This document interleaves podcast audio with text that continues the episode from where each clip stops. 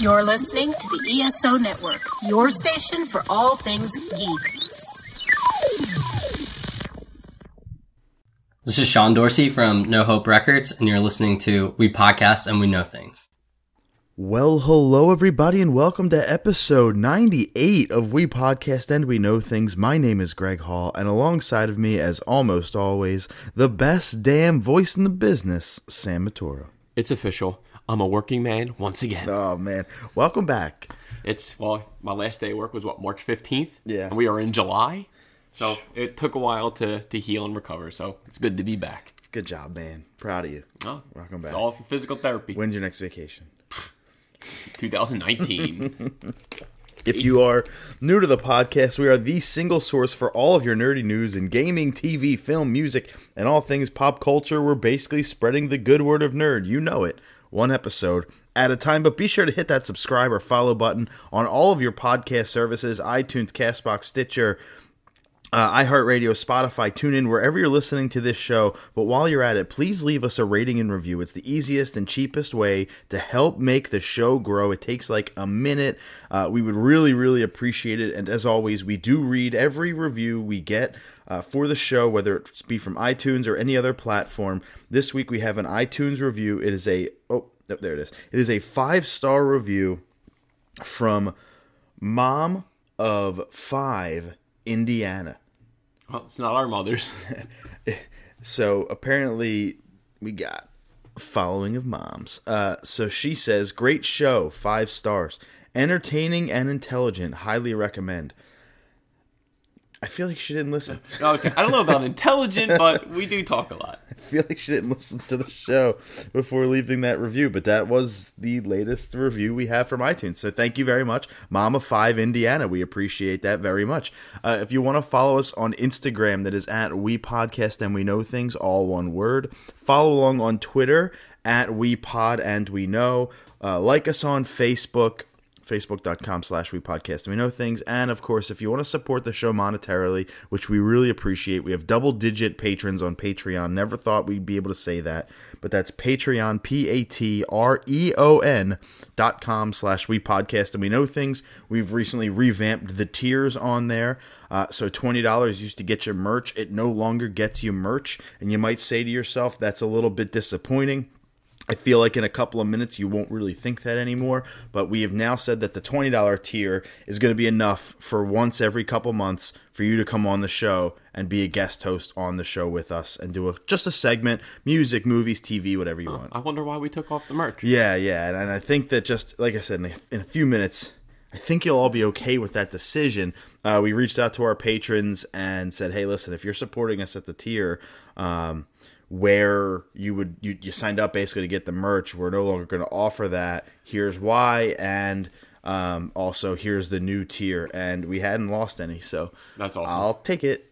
Shout out to Mr. Chisholm. yeah thank you everybody. We really appreciate it man. So thank you to everybody that supports us both monetarily and non-monetarily. Obviously we don't ask for your money. We just say if, if you feel like you want to support the show uh, we'd appreciate that. But on the castbox app there is a new server that we got moved to. So if you're a castbox listener and we appreciate the hundreds and hundreds of you that have subscribed to us um, during our partnership with Castbox. We appreciate it. They moved us over to a new server, so if you're on the old page that we were on, you're going to see a thing at the top that says "Click here to move." You know, we moved this podcast to another page. Click here to go over to that page, what have you. You click the button, it takes you to the new page, and then you can just follow along right from there just hit that subscribe button again um, we're asking you to do that though this is not a hey maybe if you got time we, we are asking you to do it. We don't want to lose hundreds of subscribers that we worked pretty hard to get. So if you could remember to just go on the castbox app click two buttons and then close it that's all we're asking Who's better than us? That's all we're asking. But uh, we are a part of the We Be Geeks podcast network. That is WeBeGeeksPC.com. Uh, again, WeBeGeeksPC.com. Really cool dudes over there. Lots of awesome shows on that network that you can go check out. Not just ours. The same for the ESO podcast network, as you heard in our open bumper. Um, it is your station for all things geek. 20 something other shows on that as well. I think 27 or 28 other shows on that network that you can go check out. Hopefully, you find one that you liked. And if you're listening to us from either one of those networks and that's how you found us, welcome to the show. We appreciate you.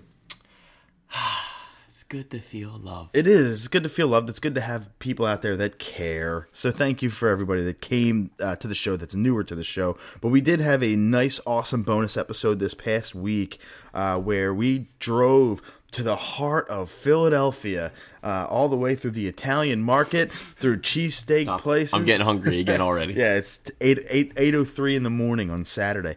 Um, through all these awesome spots to the most convenient parking we've ever gotten in South. Will never Philly. happen again in our lives. Right across the street, there was a parallel parking spot that was three times the size of my car. So that was like the and it was ten o'clock in the morning on a Saturday. You're never gonna Yeah, find that. that was like the. I think I told you, it's like I'm more worried about the parking than anything about going on. And we got lucky, legitimately right across the street. But we got to go hang out at No Hope Records offices with Sean Dorsey. We had a special guest walk in about 20 minutes later. Good old Shane Henderson from Valencia and Promise of Redemption. Yeah, it was good to actually finally get to talk to him since I missed the time he came on the show where you got to interview him. So it was good to actually finally meet him and Sean. Yeah, and it was cool to meet them in person. Yeah, exactly. Um, Shane's interview was a phone interview, so it was cool to finally meet him in person. Funny, funny, funny dudes. That was a really cool time. and especially Shane basically screaming on the mic. we were that, was, dying. that was tough for the uh, earphones. Well, you, you had earphones, I didn't, so I I, had was to. I had to put a plug into the beginning of the episode, basically warning everybody about that. Just be careful near the end. Yeah, about 50 minutes into the interview or so, just wear those headphones and maybe take them out just a little bit or lower the volume when we start talking about Jurassic World. But I guess we had our spoiler cast. Um, but as always, the more fun stuff that happened was outside of the interview. Which Just the, you- the you- cool things that we got to talk about. It's like, yeah, fun. you get to shoot the shit, you know, just talk about life and whatever, and just, you know, just seeing what's going on, you know. Yeah, that was a lot of fun. And uh, we have another bonus episode coming up this Monday uh, with a band called The Worst Human, so we're excited for that. But what we're really, really excited for that we've been waiting to announce for over a month now, Easily over a month. that we've been waiting to launch and waiting to launch and waiting to launch. We wanted to wait till the time was right. We wanted to wait until we felt it would get traction, and we wanted to wait until we had a good product Yes. to get out into the market. That's number one. Um, but we have a We Podcast and We Know Things store. It's official. Oh god. I, it, it's still unbelievable to me It to say that. it is unbelievable. The link to the store is in our Instagram bio. It is in our Twitter bio. It is on our Facebook page. Um, it is on our website, which, by the way, we've completely revamped the website. Um, when you go on the website, it's got a nice Game of Thrones style font on it because we are We Podcast and Know Things, inspired by We Drink and We Know Things from Game of Thrones, or I Drink and I Know Things yeah. from from Game of Thrones. So um, we have that nice style font going. We have a couple logos on the site. We have individual writers now. We have Mike Respass writing wrestling. Ryan Waldus he did a music review. Uh, we have Sam your your nephew. Yeah, Nico. I keep wanting to say cousin, but it's your nephew Yeah. Nico. He's going to be writing for us. Yep. Um, and I'm in talks with somebody else uh, to be a fourth writer as well, uh, fifth if you count me. So we have a lot of people, but we are looking for writers all the time. So if you want to contribute to we podcast and we know things.com, it has been a long time since I've been able to say that website on the air. Yeah, consider we knew about it forever. Like, I'm just not, not, we can't announce it yet. We have to wait for this art piece and blah, blah, blah. Right at the top of the website, it's going to say click here to go to Facebook, here to Twitter, here to Instagram, here to go to our uh, Patreon, and here to go to our store. So at the top of our website, we podcast we know things.com, Instagram, Facebook, Twitter, wherever. If you know us personally, it's on our personal pages as well. Um, but it's shop.spreadshirt.com slash we podcast and we know things. Now, si- since that's a pretty long URL, it's probably easier just for you to go onto one of our social media pages and find it through that. Yeah, like Instagram. If you click my link, it's, you know, the, the link tree. It's the very first one.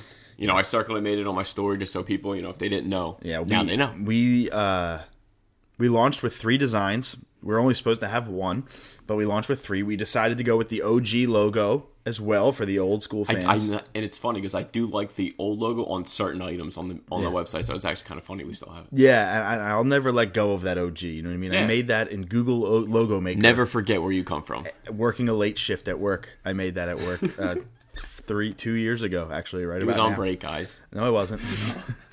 You're always trying to give you a break. Sam, I'm always on break. Okay. Uh, and then um, we have the new logo, and then we have I don't know. I was just like thinking one night of the the craziness that is both logos Yeah. next to each other and how different they are while the font is the same and while we keep the four symbols the same to let you know what we're all about we've added the 16-bit super nintendo guys and we got rid of the microphone with the crown on it and so i have them side by side if you didn't love me at my then you don't Yeah. deserve me at my Wh- which is one of my yeah, favorite memes Which was funny. And I got my buddy, I'm Ron McGarley. He's working out. This is just to get a couple artworks. It's something different besides just our, you know, three OG ones. So Yeah. see what he comes up with. it's cool because we again we launched with three designs. Uh, we have over a hundred products from mouse pads to buttons to pillowcases to mugs to Tote bags, to tote bags to um, backpacks to hoodies to sweatshirts to t-shirts to long sleeve tees to tank tops to onesies for Phone babies. Cases, there's Phone everything. ca- everything you could possibly want on there. We have except for stickers and magnets. It's the only two things we don't have I, I, now. do, I do like the magnets. Yeah, though. that we're working on. We now we personally have magnets, so if you want one, you can hit us up on social media. Uh, again, DM our Instagram, DM us on Twitter, hit us up on the Facebook inbox, wherever you want to find us, and we can get you magnets. We have no problem doing that. Um, we have them. We just don't uh, have them on our store website. If, if you remember, that was like the first thing I thought. I looked at the store, I was like, "Huh, where's the magnets?" Yeah, we don't have the magnets, but those magnets were like. I, they're like not just our almost. logo. Yeah, Well, they're not just our logo too. We have a bunch of like the social medias and stuff at the top, which I like a lot. Um, but it's it's a neat journey. It's long and arduous to set this up. We've already sold almost ten items on the store, so we really appreciate everybody who's done that. Um, it's pretty cool. Uh, I got myself a onesie for my kid. which is right. It's only right. If you're listening to this the day we release it on Saturday or in the five days after Saturday, you get an introductory rate of 15% off of your entire order. So for the next five days Saturday, Sunday, Monday, Tuesday, Wednesday it ends Wednesday. You have to have this done by Wednesday. Uh, you get 15% off your entire order no matter what. And I will let you know through the pipeline there's a little bit of a secret coming through that if you're if you're a fan of what they call the free shipping that should be coming to you pretty soon um, next thursday or friday so you're gonna have thursday where everything's regular price but if you wait until friday so friday the 13th through the 17th if you put in ship for you in the uh, promo code you get free shipping on your order Oh, that's well. awesome. Because I know a lot of people bought her. That's why they like Amazon. You get the you pay for the two day shipping. You don't have to worry about paying extra. we're trying to help you out here. Exactly. Whenever there's a sale, that's when we're going to talk about it more. I don't want you to have to pay full price for this stuff. I really don't. I'd rather you wait till a sale because what do I care? Yeah, exactly. You're getting awesome merchandise at a lower rate. get the best deal you can. That's really all I care about. We today we we don't have a lot of big stories. Um, we have a couple. We, we were due for a slow week because I think for nonstop for three months our show's been almost two hours. Well, what we've started doing with with the revamp revamp of the website, we started doing a lot of reviews. I told you we have a couple companies that we've partnered with that uh, you know we now get like review copies of games for and stuff. So we have like formal reviews on the website. We have an NXT review every week for Mike Raspass. He's already posted two of them for the past two weeks. We have like album reviews, TV, film, whatever the case may be, gaming reviews. Um, Ryan Waldis, Mike Raspass, Nico Matoro, me, and then a, f- a fifth person that we're not ready to talk about just yet because it's we're, we're still working out some details there. Um, but we do have a couple of my reviews that I finally got to do, which is Miles and Kilo for the Nintendo Switch and Runbow for the Nintendo Switch. So we'll talk about that. We have um, movies to start today, then TV, then gaming, then a music review from Ryan Waldus on the back end. We have two stories in the other section. We'll give our pick of the week and get out of here, but we're going to start as always with our trivia section. It is, it could be 4.5 to 1 uh, because I was a guest on Yeah. the Apron Work podcast, which was awesome with Mike Respass and Walton. Um, I think they're both named yeah, Mike Walt let me down. and and we were gonna do well we did do like the trivia section um, and a top three which was really neat and mike surprised me on the show by saying i talked to sam this morning we set up trivia now he said that you gave the blessing for Yeah. it to count Yeah. i didn't i didn't You want count it it. to I don't care. no, no, no. I, I was fun. It was different. It was fun. I liked it. I appreciate that but i want to win and i want to beat you Okay. I'm going to right. beat you. There's no disrespect to Walton in there. There's no disrespect to the Avon Work podcast. I had a lot of fun. We've promoted the shit out of it. It's on all of our socials. But I'm 0 2 against you. I just want to beat you. And- and That's the count. only reason. That's the only reason. Because if I win by more than two, I'm sorry, if I win by just two, if it ends up being 11 to 9, Yeah. I'm going to be upset because I, I got it from that one question. I, I would feel I would feel bad if I'd make a comeback and beat you. Exactly. So, I, and guess what? Maybe in six weeks I'll annul that, and I'll add the random point When you're down by I'm two, I need it. I need it. I'm calling it a And- and- lifeline. and, and I would allow it. Uh, but I'm going to keep it at 3.5 to one, just for the sake of me beating you for once. All right, so I, I fell in a little YouTube rabbit hole yesterday, so, so I, I got this it. one. I love the YouTube rabbit I couldn't hole. remember when it came out. What year was the very first Call of Duty? 2002, Final answer? Yes. Incorrect. 2003. Yep. Son of a bitch. you were close. I, I can't believe you were that close. I'm on. I'm on it. I'm on it. I'm just Because I, I try, there. I try to give you video game questions just because you know that's where you know your cup of tea is. Clearly not. I'm 0 for 2. in Dude, you were trivia. close. I, I, I was. I had no idea. No hesitation. Hey, Damn, that sucks. Close, Oh, well. dude. Uh, mine is I want you to listen to it because I don't know if you'll know the answer at all, much Okay. less right away. I hope you do. That'd be awesome because uh, this is your cup of tea. Okay. It's movies related. Okay. Um, but I want you to listen to the contextual clue I'm about I'm about to drop on you in the in the question. okay. What was the overly oxymoronic name for Ant Man while it was being announced? As you're aware, video games, movies, they have code names before they get announced. You know what I mean? Yeah, I, I have no idea what it was. I literally can't even come up with a name. So this is why I say overly oxymoronic. You know what an oxymoron is? Yeah. So think about Ant Man and what could be o- uh, overly oxymoronic. Just like it's way over the top and obvious. I don't know. All right. Let me hear. Was it codename Bigfoot? Was it codename Sasquatch? Was it codename Yeti? Or was it codename Rakshasa? I don't remember. I don't. None, none, not one name rings a bell. But I'll go with A because it made me laugh. Well, they're all synonyms for the same thing: Bigfoot, Sasquatch, Yeti, and uh, Rakshasa. Shasa. Rakshasa.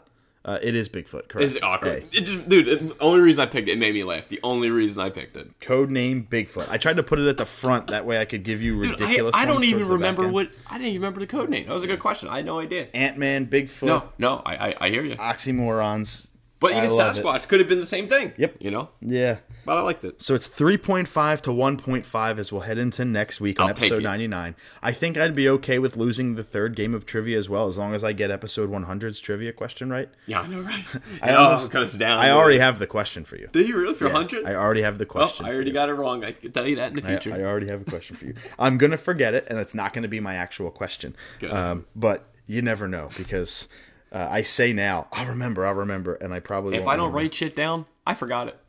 Me too. In this day and age, Thank God for posting notes. you're always on your cell phone. No, I'm always like I'm just posting notes. I'm always on my notes section. Yeah, that's funny. Uh, so out of the, I have two reviews to read. They're both my own, so this is going to be really self-serving. Um, but uh, the first one's going to be for Miles and Kilo on the Nintendo Switch. Uh, review copy was provided to me by Four Horse Games, which we really appreciate those dudes uh, for giving us that game. Well, those dudes, it's Mick, it's one guy. So Mick Waits really For that one appreciate it. He's going to be coming on the show two weeks from today Awesome. uh, for our final interview of the summer. That's a knock on wood. That was an intentional we, we, we've had a busy summer. We've had a busy summer. Um, in the last seven weeks, we've had nine interviews. Yeah. That's a lot. We're, we're due for a little break. yeah, that's a lot. We're going to take the back end of the summer off, unless somebody reaches out to us to do an interview. I'm I am going to try to try my best to take my hat off for just a month and a half. and see if anything comes our way. Just, let's just I'm just going to sit back and, and wait and roll down the windows and yeah, wave. that's all we can do. Uh, but Miles and Kilo, the sequel to the amazing like three dollar Kid Tripp on the Nintendo Switch, turned out to be one of my favorite indie darlings of last year. Um, on January second of this year, I beat it. Uh, without taking a death, where most people have thousands of deaths or hundreds and hundreds of deaths in their runs.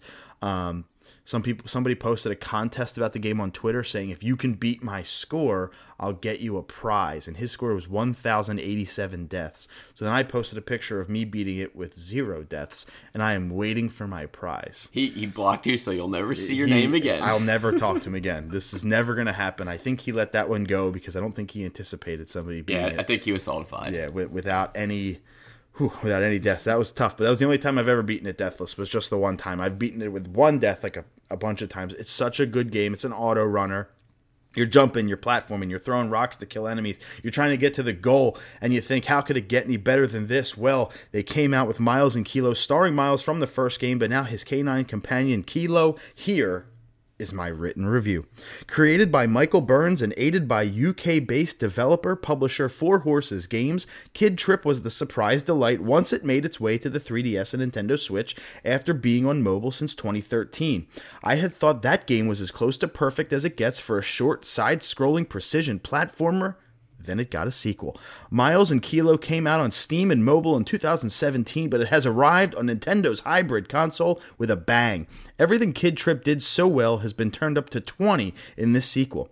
After a surprisingly non violent plane crash, Miles and his canine companion Kilo need to salvage the parts of their aircraft so they can ses- successfully return home. But nobody said that that would be easy. That's where Miles and Kilo shines. It is hard, damn hard, yet it never gets frustrating. The fun is in its tough as nails platforming that tests your limits without ever feeling unfair. Die? Well, instantly restart the level, all of which can be completed in under 45 seconds. I just wish there was more stages. It is, however, longer and bigger in almost every way than Kid Tripp.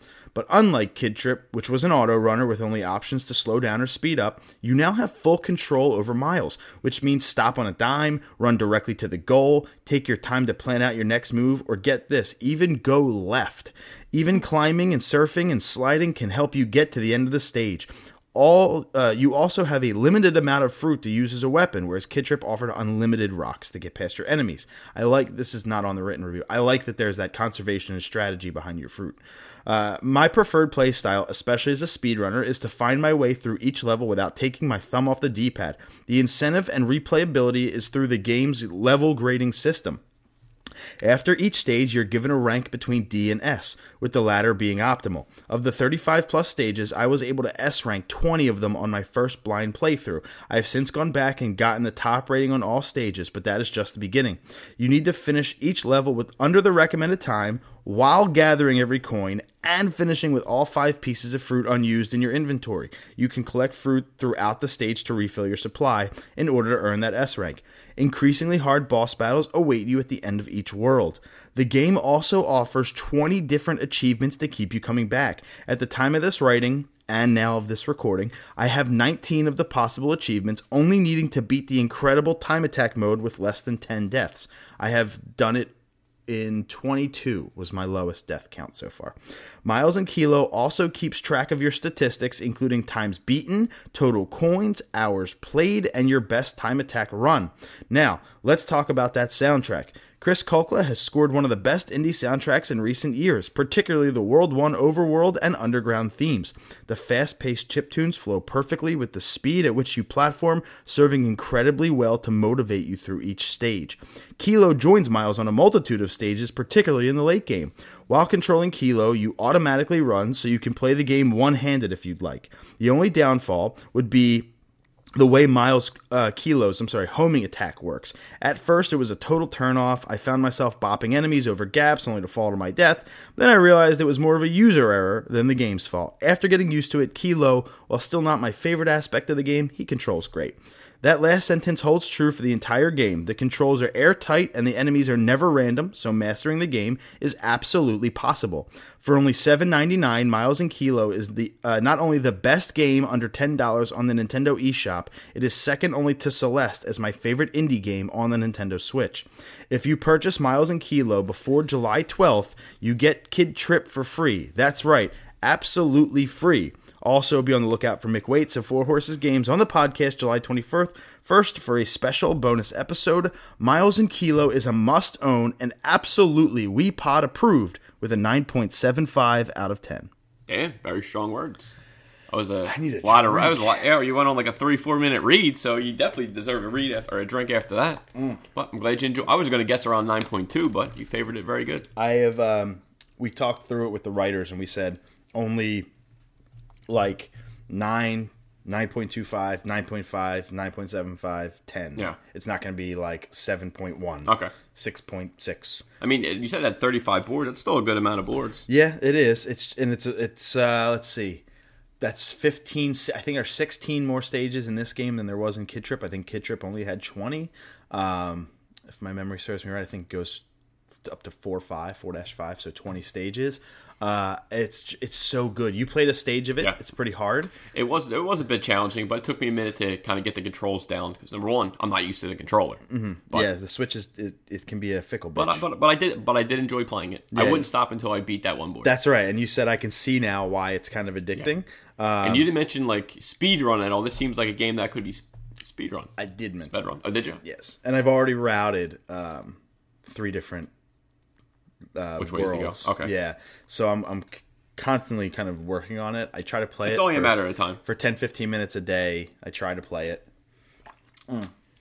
When I first got it, it was a lot longer than that. I was playing for hours because that game is, is brutally hard. It makes it sound like it's not because I S rank 20 of the 35 stages, 36, I think. But you are a game freak. But so. no, no, it's not even that. I'm used to Kid Tripp. I know how the Okay, game. yeah. I because that's such a good game. I'm used to the way it controls. This one's a little different than Kid Tripp because Kid Tripp it automatically runs for you, and you can control the speed and the jumps and the and the the throwing of your rock um, to kill enemies. So this one you have full autonomy over Miles, but I'm just still kind of used to the way the game platforms. It wasn't um, a crazy variance in the way it controls from Kid Tripp. It's just uh, I wasn't used. I'm I'm almost so used to Miles automatically running from Kid Tripp that I'm like, wait, I have to press Yeah. right. So I've actually found myself killing myself early in a stage because I forgot You're that it used to the started, always, yeah. and I was waiting for him to start running, and I was like, shit, I gotta hit right. Yeah. Um, so I've made some memes and stuff. The Switch is pretty cool because you can hold down the photo button and it takes a 30 second video. Oh, so I've actually taken videos of my progress throughout the game and beating levels You, and you could share it if you I really did. wanted to. Yeah, it goes right to Yeah. Twitter. So I've been doing that a lot, and then I made a meme of you can just like walk on water in the game. So I was the there was a stage where I was the dog too, Kilo, who automatically runs, and I missed a jump, so I started jumping on the water to try and save myself, but I ran into a wall. So I was like in my head, I'm like, just keep this going, just jump as long as possible. So I kept jumping, and I filmed it and recorded it and said, uh, when you're waiting for the weekend to end and or the work week is almost over and the weekend's just out of reach. Oh, and it was a pretty funny nice. thing. Yeah, that's gotten some fun uh, traction online.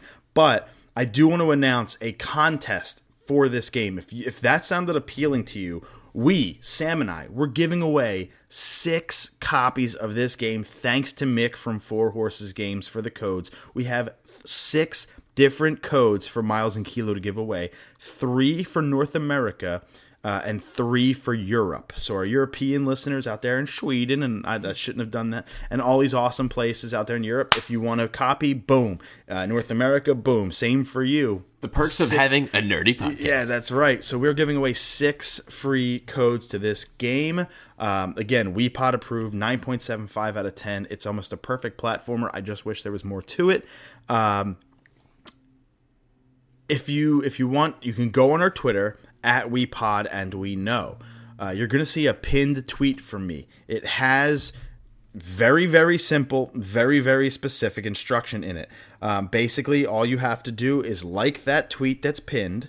Then you have to um, retweet that tweet that is pinned.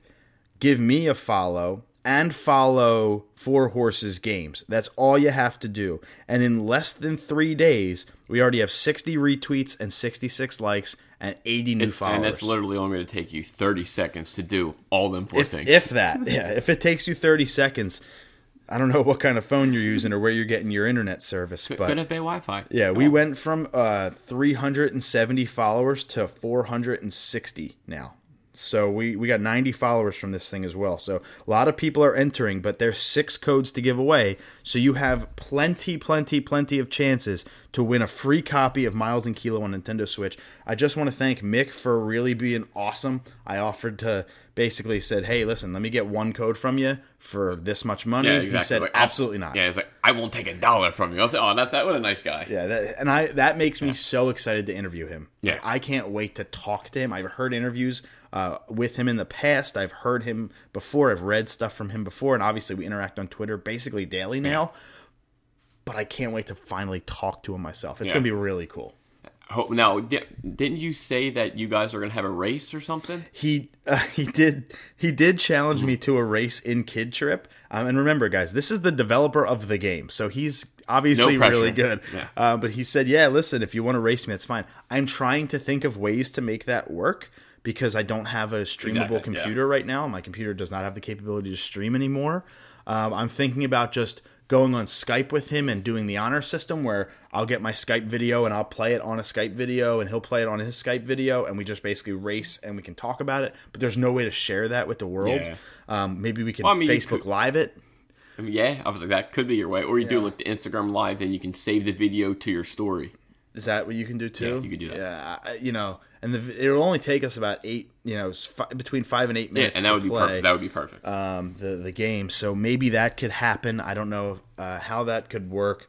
Maybe I'll get him on Skype, then do Instagram Live, and then just record the whole session of us Yeah, playing on could- Skype. literally.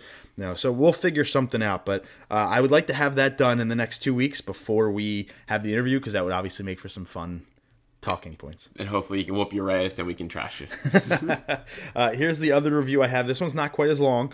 Um, this one is for Runbow on the Nintendo Switch. Uh, this game has been out for a couple years on Wii U and 3DS, but it's now uh, and Xbox One. But it released on PS4 and Nintendo Switch. I be- believe on Tuesday, July 3rd.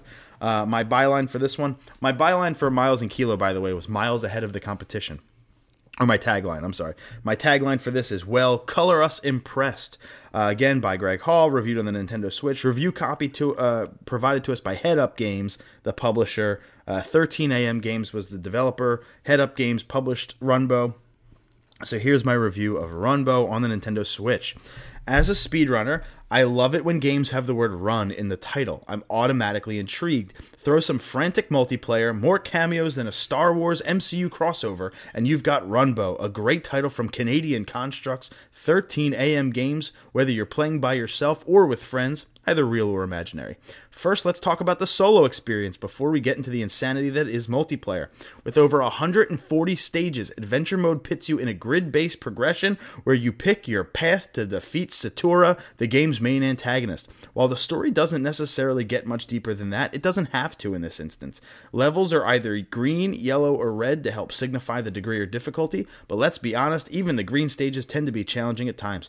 It's basically like a choose your own adventure book, but instead of turning to a different page to progress the story, you decide if you want to read in a larger font or in a different freaking language.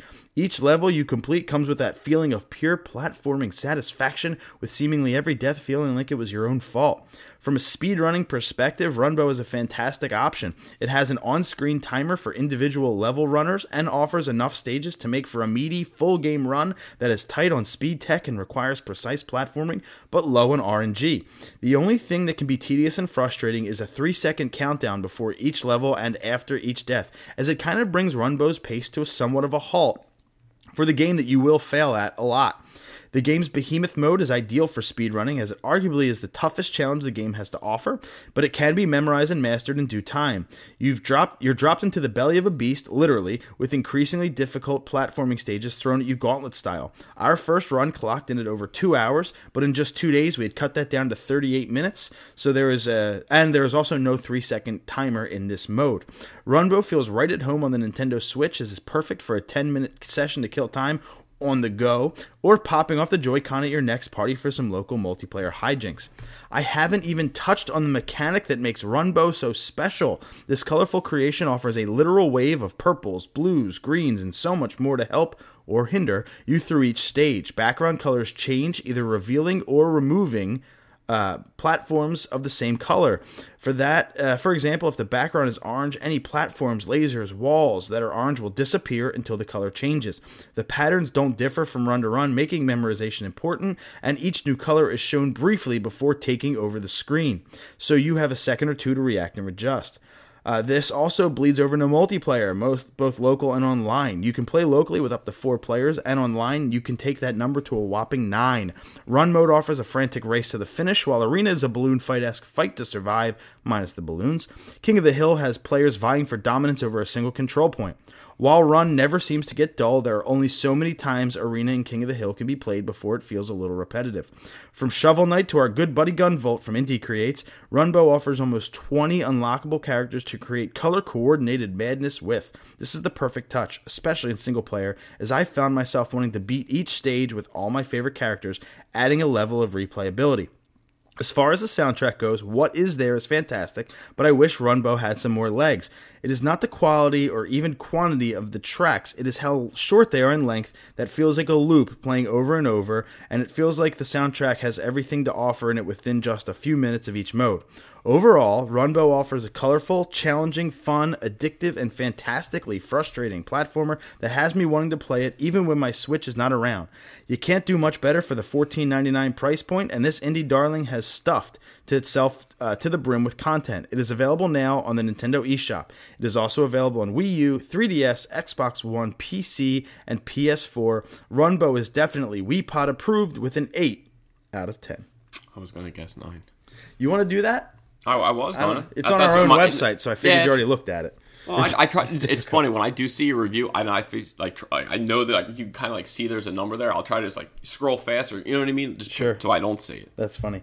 Um, so both games we had the opportunity to uh, do a review on. I'm extremely happy with. Um, I can't really say anything bad about I mean, them. anything with like you said. Basically, it's it sounds like both games are for speed running. Besides the three second hold, which reminded me of Mario Kart 64. I will. I will always try to find a way to uh, Make it about speed running. to make it about speedrunning. Yeah, I will always try to find a way to do that. Um, but we do have a. Uh, in our other story, in the biggest stories, we also have a, a fun story about Netflix basically becoming the king of the freaking world. yeah, I, I forget which IGN had it. IGN. So it was a website basically saying what are what are people watching. I think Netflix was number one. Um, I, surprisingly, in last place was Amazon, and then right after that was basic cable. So how far has basic cable fallen? I Just think- considering after these juggernauts come out. I think it's because nobody realizes that Amazon Prime comes with Amazon Prime exactly, Video. With exactly. all the amazing perks that Amazon Prime offers, they don't really hype up Amazon Prime Video No, that much. And it's because it's named Amazon Prime Video, it's almost confusing. It's what it can be. It's like the Wii U. Is that is that the Wii 2? Is Yeah. that the Wii Is that a peripheral for the Wii or is that a new I mean, console? it's kind of for me too. The only show I watched on Amazon was Sneaky Pete. yeah. I've, I never watched you know another show. I mean, I'd like to. I know there's a lot of stuff, but again, there's too much shit. I don't even know what to pick first. And it's uh it's you know because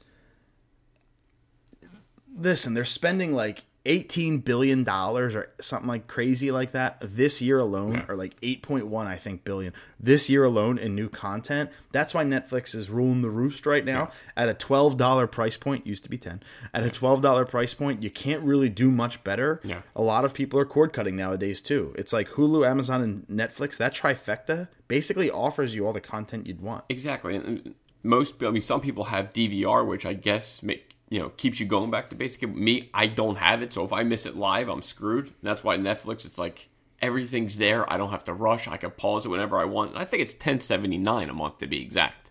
I think that was the last on my statement. 10, 1079? Well, was- that was, that was the because you got that grandfather piece. Um, we now know that Netflix is more popular than cable TV to to certain generations of people. You know, definitely kids prefer it because we all. I'm, I'm in the same. thing. everything on there. We have our phones and computers a foot away from us at all times. It's a little bit more accessible. Hey, listen, you're up in your room. You don't have a TV or maybe a cable box up there, but you have your laptop, Yeah. your iPad, iPhone, whatever, and everything nowadays is is right there you know, obviously we know the reasons I still have cable TV, but even if you cut the cord, right, and you're a sports fan, a lot of people say, "Hey, listen, I can't cut the cord. I'm a sports guy." Well, now ESPN Plus is around for five bucks a month if you want that. You have HBO Go that you don't even need to be a subscriber to get for like twelve bucks a month, so you can get HBO. Which is awesome. I think Showtime has one. Yeah, I think the same thing. Um, the CW has one. DC's getting a streaming service. Disney's getting a streaming service. And being here in Philadelphia, we're lucky. The NBC Philadelphia Sports Yeah, app it's right there. Allows you to stream everything that's not Eagles. So Phillies, Flyers, Sixers, Union, I don't think are available either. But those three teams, you can watch every game right there. Um, so besides football, which is obviously huge, especially because I love the Red Zone channel, now you only need to be an internet subscriber so you can cut the cord and still watch your sports.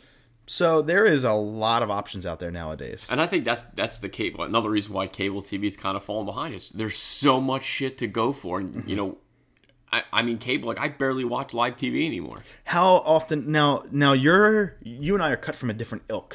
I have DVR. You do I, not. I've never owned had DVR. so now let's talk about that a little bit. DVR is something that is irrelevant for streaming services because it's all on Exactly, demand. exactly. But f- coming from somebody who doesn't have DVR, is that something that you know why why don't you have DVR? It's expensive. Too expensive. Mm-hmm. It's just too expensive. I mean, it's it's awesome. Like I You don't find it worth it? No, it is. But when you're just you know, especially me, just basically going back to work for three and a half months, it, it's it's tough to afford when you're paying for for your bill here. You got your water bill, your phone bill, your car bill, your insurance, your credit card. Like your bills stack up. It just it was just like an added fun where I feel like I, I could live without it. Mm-hmm. You know, a lot of my friends said like Toby, when we watch wrestling, boom, he puts it on, we could fast through all the seven thousand commercials because who the friggin' ones to watch all that live? Yeah. Um, now you're you're a guy that if they if you miss a show, you got to pray that it comes to on demand the next day. Yeah, basically. So what happens in those instances, right? I wait. I literally wait. And if it's not there, I wait another day. If if not, I, I guess I'm beat on the show. Mm-hmm. What am I going to do? Is that tough for you to have to almost plan your schedule Kind of. comes Yeah, on TV? it's kind of a pain in the ass. We're like, oh, let's go. You know, do here's ah shit. You know, I don't. You know, maybe I'll wait, but I usually work around it. You Mm-hmm. know, like there's a few shows like when Spartacus came on back in the day. I think that came on Friday night at like ten. 10. So, and I made sure no matter what, if I was out at the bar drinking, I'd be like, right, guys, got to go. Then, I, then I'd be back after. Like I just made that hour. Like, all right, Spartacus is too badass to miss. No, dude, I'm with you. Like I loved Spartacus too. It was weird because I would wait to DVR it. I I remember you a couple times when we were at the bar. You literally would leave. You would Come right literally back. come back. That's Um, literally the case. But I would always say when you came back, shut the frig up. Like don't tell me anything that happened. I, I I, I would just come back all hyped. Like, why is he so hyped? I would know from the way you returned or if you came back at all if it was a good episode or not. Sometimes if it was emotional, maybe I had to stay at home and just kind of like twiddle my thumbs and think about life for a minute. Yeah, I hear you, man. And, and I waited till Saturday mornings most times to watch that on DVR. But you're the reason I got into that show. I forget how. I know you let me borrow the first season, and I watched it after work one day, but I don't remember. Because I, I think you got in it late because they, you know, Andy Whitfield, who passed away, um, he did the first season.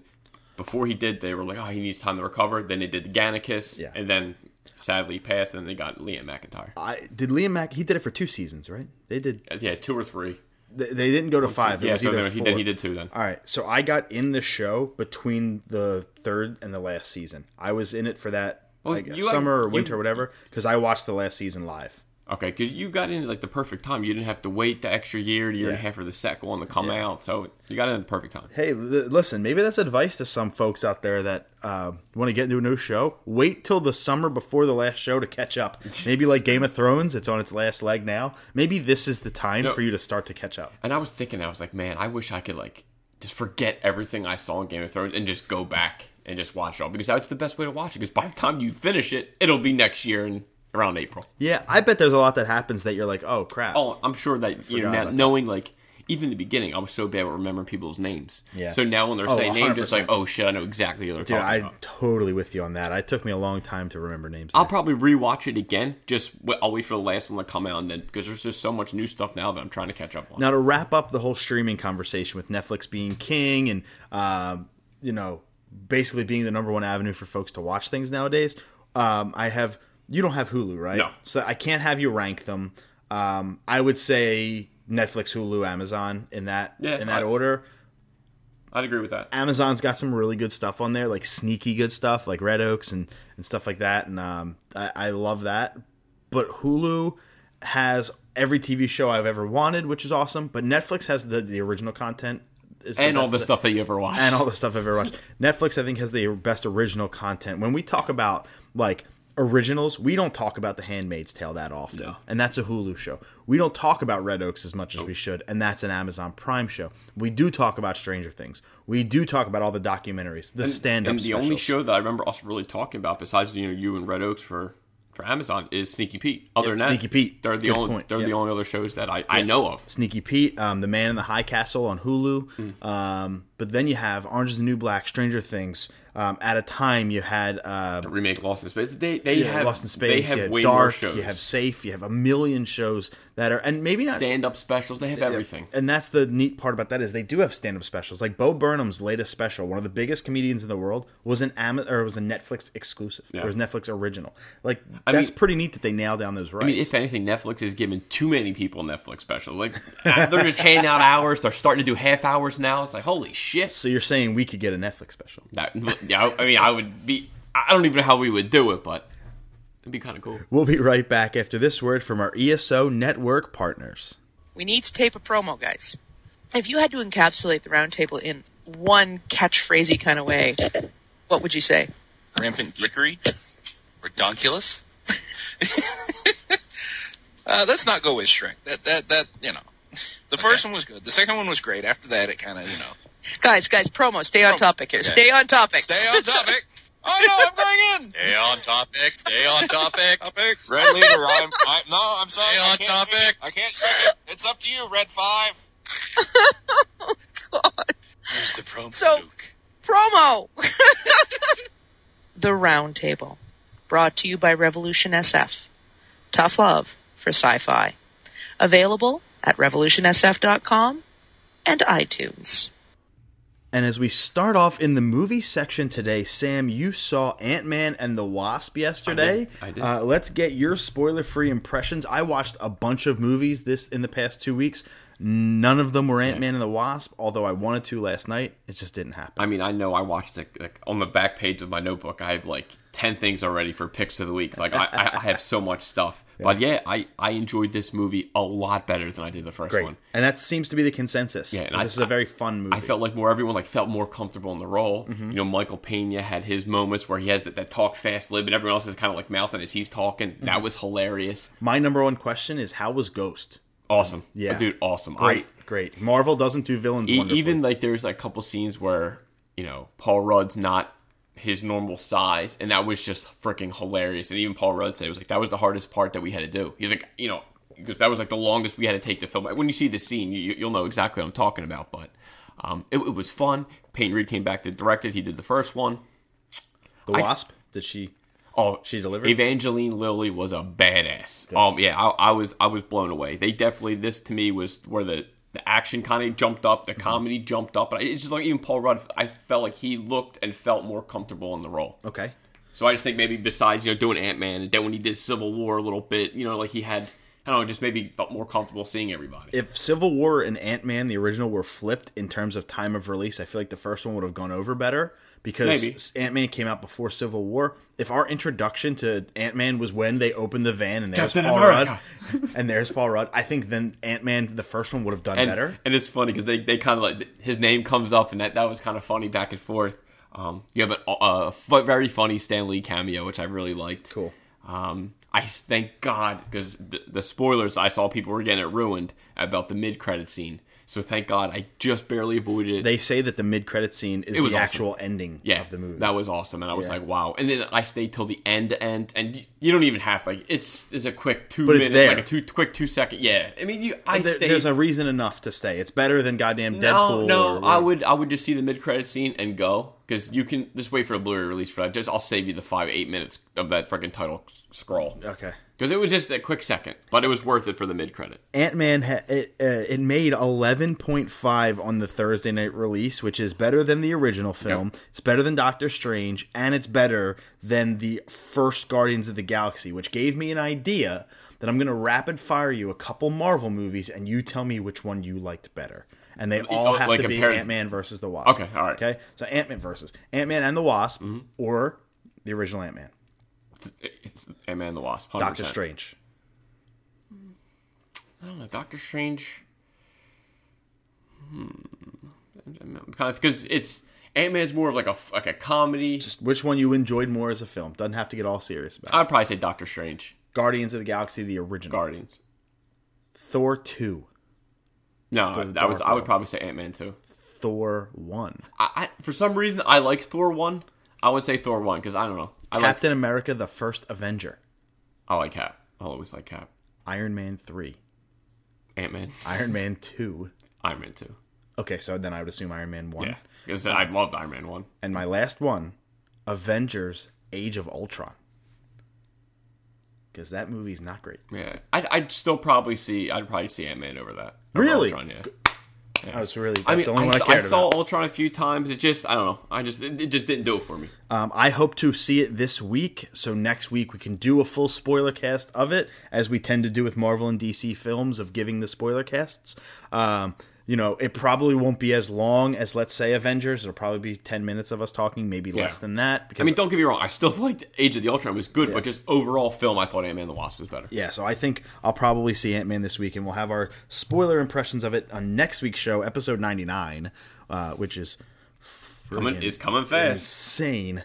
Uh, the first Purge also came out, which was weird. I think it came out on July 4th, which was a Wednesday, and it actually had a Tuesday night premiere, which it made 13.9 million. So it did pretty well Audience for a is there. Tuesday night Yeah. premiere. When a lot of the folks do a vacation around that time, that just shows us that People still want to see the Purge. and and also this year Fourth of July came on a Wednesday, and that's just a weird time to have a holiday like that. Like we all got a break in the middle of the week. And that was. I mean, I appreciate it because I, I came back to work, so I was hurting. Here's the IGN review. The morning after catching a press screening for the first Purge, I was still trying to reconcile what I had saw on screen. Uh, wow. There was an undeniable satisfaction watching someone from a marginalized community cut through a machine gun carrying Nazis, the same kind of satisfaction you get watching pulp slasher films or revenge thrillers. Yet, there was this constant reminder that the atrocities put to screen weren't the gross augmentations of our reality that we've come to expect from these films. In many cases, they were carbon copies of our reality. While trying to hit the basic markers that have come to define the Purge films, the first Purge comes up empty when mining real life tragedies as the backdrop for a summer movie. The first Purge mines the anger and the harrowing events of the Trump era with mediocre results. 7.5. Mediocre results meaning a 5.0. Ooh. Um, I, I, He, he sounded like it was good in the beginning, then he kind of, like, the last second, he kind of, like, swerved. I don't know who reviewed this for IGN, but that's a really wordy verdict. Um, that was unappealing to read first and foremost, and, and now I have zero. Oh, it's gory? Oh, no, I don't want to say it. Just you don't have to be all wordy with that. I, I still want to say it just because I, even though I wasn't a fan of Ethan Hawke's first one, but Frank Grillo's second third one. was really. Marginalized satisfaction, augmentation. You don't need these words in a written review. Uh, make it simple. Come on, man. The kiss method. Keep it simple, stupid. Uh, anyway, I yeah, I have zero interest to see it. I know you just said you kind of you, you're okay with seeing it. I watched the first Purge. I thought it was all right. That, that was that was my, my least favorite was the first one. Really? Yeah, I thought Frank Grillo's second third one was way better. Oh wow, yeah, I never saw any of the other ones outside of that one. I just saw the first. It was like I said, it was okay. See the second and third one, I think you'll like better. I just I don't know if I want to see him at all. Alright. Like I I just don't know if I have the. uh It was just interesting. Hey, Yeah. one day crimes go do what you want. It's like, oh shit, really? Yeah, uh, this one apparently gets really political with the Trump era stuff. I, I figured that's I'm- literally what it was going to be. I'm scared enough to live in this reality, so I'm good without seeing it on the screen. We have Escape Plan 2 Hades, which is a great name for a film. Stallone. Escape Plan 2 Hades fails to recapture what made the previous film a decent watch. It doesn't offer up any thrills, compelling characters, or humor. It's simply adequate and so incredibly boring, which which isn't an adjective a fan would normally use when describing this sort of film. There is no escaping how dull and lousy Escape Plan 2 Hades is. 4.0. 4.8. So I give you a oh. little bit more credit. Jesus. 4.8 I, mean, bad. I saw the first one with Stallone and Schwarzenegger. I mean, any movie that them two were in, I would probably just go see anyway. Like, like he said, the first one was just okay. That's how a written review Yeah. should be. Yeah. That was short, sweet, Yeah. and to the point. But let's think about the last two movies we just read reviews for. One was super wordy and had all these big soliloquies and and and and and uh, like comparisons in it and all this stuff.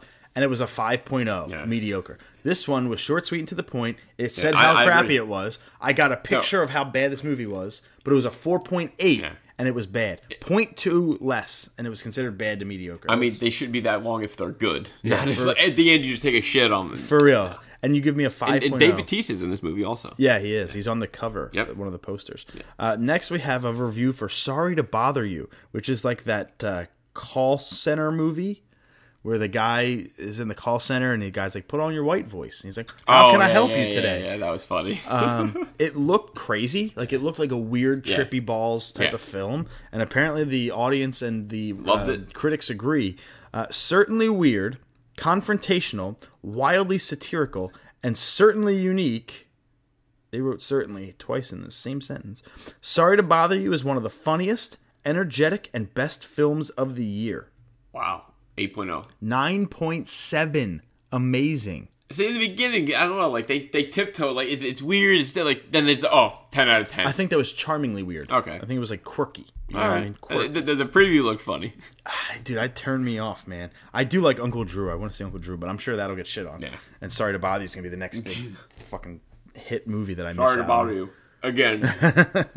Child's Play. Uh, there's a Child's Play remake in the works from MGM with Polaroid director Lars Klevberg helming the film. MGM is reportedly fast tracking this film as well. I think we also heard rumors last like a couple months ago, and we reported on it that there's a Child's Play TV series. I think. yeah, too. I think that's exactly what we did. And did they re- just like recently release a Chucky movie? the Cult of Chucky came, I think, last year or Yeah. 2016. Yeah, I'm pretty sure. I'm pretty sure it was last year. Yeah. I mean, I, never really was a fan of Chucky. Yeah, he was okay. Yeah, this this new one apparently is insanely good. Like it's getting Yeah. beautiful, wonderful, awesome reviews. It's and- not something I'm going to go out to the theater and watch. But if I see it on cable, like okay, let me see what it's worth. if this, if this is because they say it's a remake if they're remaking the first one which could use a nice touch of paint Yeah. this is going to do gangbusters at theaters it's going to do really well a lot of Well, people like don't- child's play but to But see kid, Chucky, kids these days have no idea who he is. what i hope it's not for kids Sure. it's a horror movie Yeah. for adults i just think that if you do what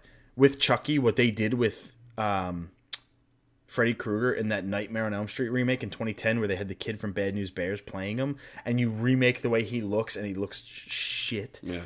That's bad. It really depends on Chucky. Yeah. If Chucky looks menacing but innocent, if he looks cute but terrifying Yeah, at the same he time, he has to look creepy always. Give me the red hair because that's Has- creepy. has. Give me three freckles on each cheek in a triangle. That's creepy. Give me the menacing smile and give me like blue eyes. and him holding a knife. yeah, that's That's all we need. And then like these piercing blue eyes. I'm good with that. I don't care what he's wearing. If you want to remake his, his outfit a little bit, but if you keep those kind of creepy elements.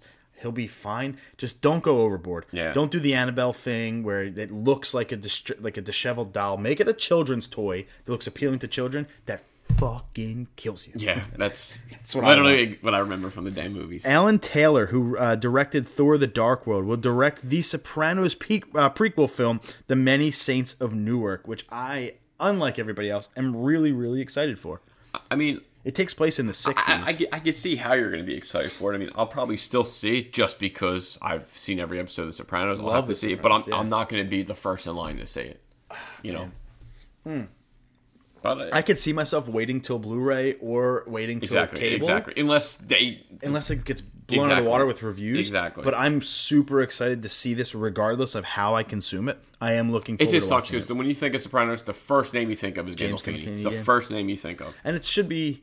Like, it should be the first name you think Yeah. of. He's that good. But it's like it, to him, with not even like knowing that he's on this earth, it's just like ah, Yeah, it sucks, man. Like you'd think that. I- I'm sure they'll pay some cool respects to him. There'll be some they funny I Easter they eggs. have to. I almost want to watch the movie because it takes place 40 years before the the show started. I almost want to see the Easter eggs that they drop in the movie that are tied Yeah. into the show. That I'm like, oh shit! Or is Uncle June, like young Uncle June, going to be in there? Is is uh he has to. I would say he uh, almost has to be right. Just a di- obviously a different actor. is Tony's dad going to be in it? That's what You know literally. Is there oh, going to be a is- young Tony? Exactly. Is he a child? You Yeah. know, A Okay. young Paulie. Well, kind of a, as a teenage Paulie. A uh, um, because Christopher's Uh, not born Christopher's yet, not born yet. No, no. and you wouldn't know his girlfriend. Maybe a Carmela before she joined it. Maybe a young Carmela Yeah. before she got into that type of family. What did she do before she got involved Yeah. with Tony? Okay. There, there could be some elements Yeah. to this that I'm really looking forward to. I don't like the fact that um, the name of the film has absolutely nothing to do with Yeah. The Sopranos. It can be a little. Maybe this is just another mob movie, but since we know that it's Sopranos related, I'm still interested. I mean, yeah, I would say that's it. Say what? Just like yeah, I, I, I okay. Like I'm not like super excited. I'm just okay about it. Now, what? It, could a trailer change your mind on that one? Maybe as I feel now, I don't know. Like I said, Gandolfini's not here. That's it. last week we had reported on who was going to get a role, uh, the role of Goose's son in Top Gun Maverick. Um, I forget who you had said. My guess was Miles Teller. Uh, Miles Teller did get the role. He landed the role of Goose's son in Top Gun Maverick. He'll be Tom Cruise's protege uh, in the movie. After we know, spoiler alert, Goose does not make He's, it. he's a good enough actor. I mean, yeah, I, I thought he still sucked as Mister Fantastic. Everybody sucked in that movie. thank God Kate he- Mara is a lot better than than she was. Is is uh, Yeah, besides her hair, but that is a terrible wig. I, I still it's a good casting. I think it's a good young guy to kind of take the reins from Tom Cruise. he's a Phillies and Eagles fan. Exactly. So it's you know you, you gotta love. He's I think he's from Delco. Yeah. Yeah. He uh, he's all in the family. Yep. Just threw out the Phillies' first pitch, uh, not too long ago, within the last couple weeks. Uh, the Incredibles two passes six hundred and fifty million dollars worldwide and has now outperformed the original. And the director said like I can't believe that everyone still after all these years you still wanted to see this movie. So he's like blown away. I I guess it's no surprise that it's over 650 million. Yeah, And it's um, going to probably cross 800. This it it could go up to a billion. I don't think it No, will. I think it's this just probably short. eight eight eight fifty. Um, but this inspired our top three for the week uh, because it outperformed the original. Yeah. we thought of uh, three films each that also, in our opinion, are better than the original. I'm I think I know all three on your list. Oh, as you should. The first uh, number 3 is Ant-Man. what I did, what I did 100%. was I stayed away from superhero movies. Number one, they're too easy. Yeah. I kept two of Uh, I them. could I could keep all three of them superhero movies. Of course. Number two, I stayed away from movies in a trilogy or like in like a franchise, like Star Wars, Okay, I don't- I Avengers, don't Star Wars. Captain America, Iron Man, stuff like that that is in the MCU, Yeah. a bigger universe. Yeah. I stayed away from those, um, and I and I kept only movies with the number two in the title. Uh, I only have one of those. yeah, that's So that was number my three. Just Ant Man and the Wasp. I said already how I feel about it. That's my number three. Um, my number three is D two, The Mighty Ducks. I think that I, like, an, I don't even remember it. it's an unpopular opinion. The number, the first one is generally the most well regarded, is generally the most popular, and is probably the best. But number two strikes the emotional chord for me for three reasons. Number one, it's the first one I saw in the franchise, so I just like it a lot. Number two, I really like the new recruits that they bring into the team: Jesse Mendoza, uh, the cowboy Dwayne. I can't remember his last name. I- Julie the Cat. I forget everyone's face. I really like that whole uh, thing, especially when they're getting introduced.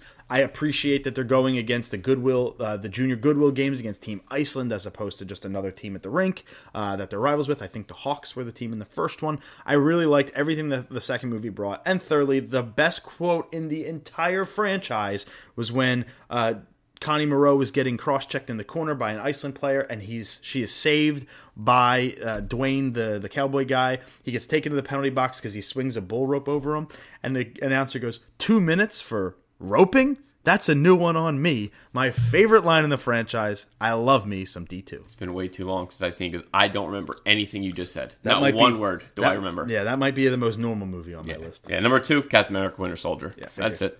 Like I, I don't even need to explain. That's still one of the best Marvel movies they ever made. And you're and that's better than Civil uh, Civil War to you. Yeah, hundred percent. Yeah, you still think that? Yeah, I think after we saw Winter saw Soldier is still the best film. I was gonna say I think after we saw Avengers, you said that Winter Soldier. From Soldier. beginning to end, it's the best film. Uh, my number two is Bad Boys Two. yeah, I Yeah. I love the original Bad Boys, and it's got a million The second one is better. moments. The second but I think better. the second one, although it gets shit on by critics, and it probably should, I think it's really charming, and I love the whole um, Johnny Tapia storyline. I like Johnny Tapia. I think the comedy turns it up a little Yeah. bit. Um, the whole Reggie thing Yeah, that was when he comes to the door for the dance. Martin Lawrence The is hilarious, breaking. getting Yeah. shot into the ass, and that, I think that a whole and some Skittles. and I don't know uh, if that was the first or second. I, I think that was the the first one, um, and a pack of Bubblicious or whatever, Is that what he- I, I just remember Skittles. and some Skittles. Yeah, uh, some juicy fruit Bubblicious and some Skittles. Yeah, I think that's the first one. But uh, I, I really liked a lot of the second one. Plus, it had some really good chase scenes in the cars. Gabrielle Union was, was fantastic. Michael Bay. Yeah, Gabrielle Union was really good. Yeah. that too. Number one, no surprise, a movie we quote every freaking day. Rush Hour Two. I think it's way better than the first. It's we still quote it every day, especially when, like when Murph comes down from New York. It, I swear, lines just go up, and it was funny that I caught the ending of Rush Hour last night. It was just funny that Mm-hmm. I Hour am 2. I am surprised, very very surprised. I did not have Ant Man. I one thousand percent, gun to my head, thought your number one was going to be The Dark Knight. I wasn't even thinking Begins. that. I dude, I wasn't even thinking that. Yeah, I guess you're right. I could have said that. I was. I, I wasn't. figured thinking. it was like your favorite movie ever. I, I could have taken. I the reason I put Ant Man just because I just saw it. Yeah. But I probably would have taken out that and throw in that. The Dark Knight. Something. Where would you have ranked it?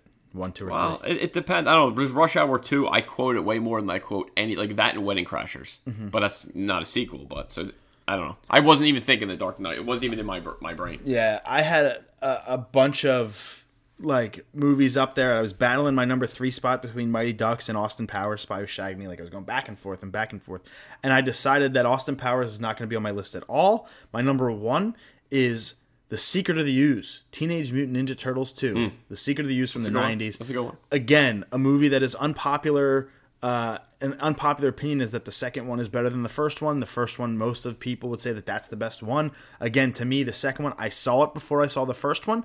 Uh, I love Tokka and Rahzar. I freaking loved them. I love Super Shredder at the end, albeit it was a little underwhelming. Yeah. The film doesn't necessarily hold up very well today, but how can you not love the Ice Cube freaking cameo when they're doing the Go Ninja, Go Ninja, Oh Go? yeah, yeah, yeah. Shit, I uh, forgot about that. It's insane. Yeah. At the end, they're doing the, the, the dance, and the turtles go up on stage and dance with Ice Cube I again, I haven't or seen Vanilla Ice Cube, movies. Vanilla Ice. I keep saying Ice Cube, Vanilla Ice, Vanilla Ice. and, and like, how can you not love that man? That that you have a Vanilla Ice ninja rap, I think they called it. Um, it's just quirky. Then you had the the um, Because Ice Ice Baby just came out, and that's yeah, why he was big. and I yeah. can't remember the kid's name, but the pizza delivery guy who then goes undercover and becomes a part of the Foot Clan. I, I just love that Yeah. aspect, and that was my it's my favorite sequel of all time. Is TMNT two. And when it came out, you were like the Secret perfect Age. for it. I was so I was six, five. So I missed the first one. I was two when the first one came out. So that's why I saw the second one first at my cousin Alex's house in the playroom while making uh, creepy crawlies in the boy oven thing. Oh, wow. the creepy Yeah. crawly oven. Creepy The good old days. crawlers. There something, something, and something, something. I don't know. But Forget that's the our whole song. that's our top three uh, sequels that were better than the original. As J.J. Abrams cast Keri Russell in Star Wars Episode Nine for an unknown role, they have worked together before in Felicity and Mission Impossible Three. Yeah, I guess she's okay. Oh, I love Keri Russell. There's I- something about No fa- Russell. again, no face 10, is 15 coming up. years ago. Oh my god! Here, hold on, guys. This She is married to Kurt Russell? I don't know. It'd be uh, I don't know. No faces is coming to mind. You'll know I probably know who. Like, you, like just the name's not dude, ringing a bell. You'll know exactly who it is. Isn't she from like the Blacklist or something? A show I don't watch. No, I don't think she's from Blacklist. Oh, she was in Dawn of the Planet of the Apes. Yeah, uh, Keri Russell. Let me see. Let me see a face. You know exactly who this is. Nope. Dude, I, I know I've probably seen her in a million things, but there she looks like Rachel Doss. You don't you don't recognize her? Sorry. Okay, that's fine. I love me some Keri Russell though. So Keri Russell will be in episode nine. Again, we don't know in what role, um, and it'll probably just be a cameo, or maybe she'll have like um, I can't remember who was the woman who with the purple hair and the really long neck in episode eight.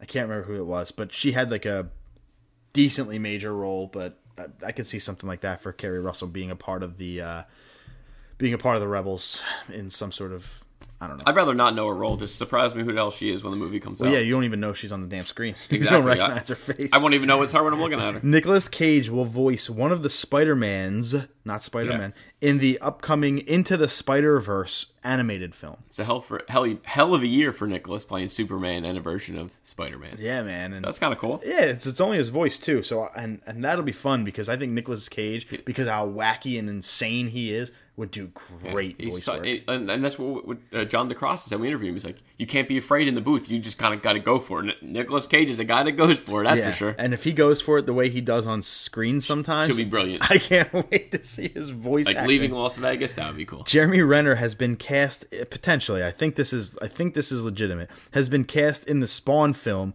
but potentially to play Detective Twitch Williams, which is like uh, the detective who helps Spawn out. Yeah, He's kind of his I'm- like. I. I actually really like Jeremy Renner, so I think that's good casting. uh, they worked together. Him and Jamie Foxx just worked together on something else.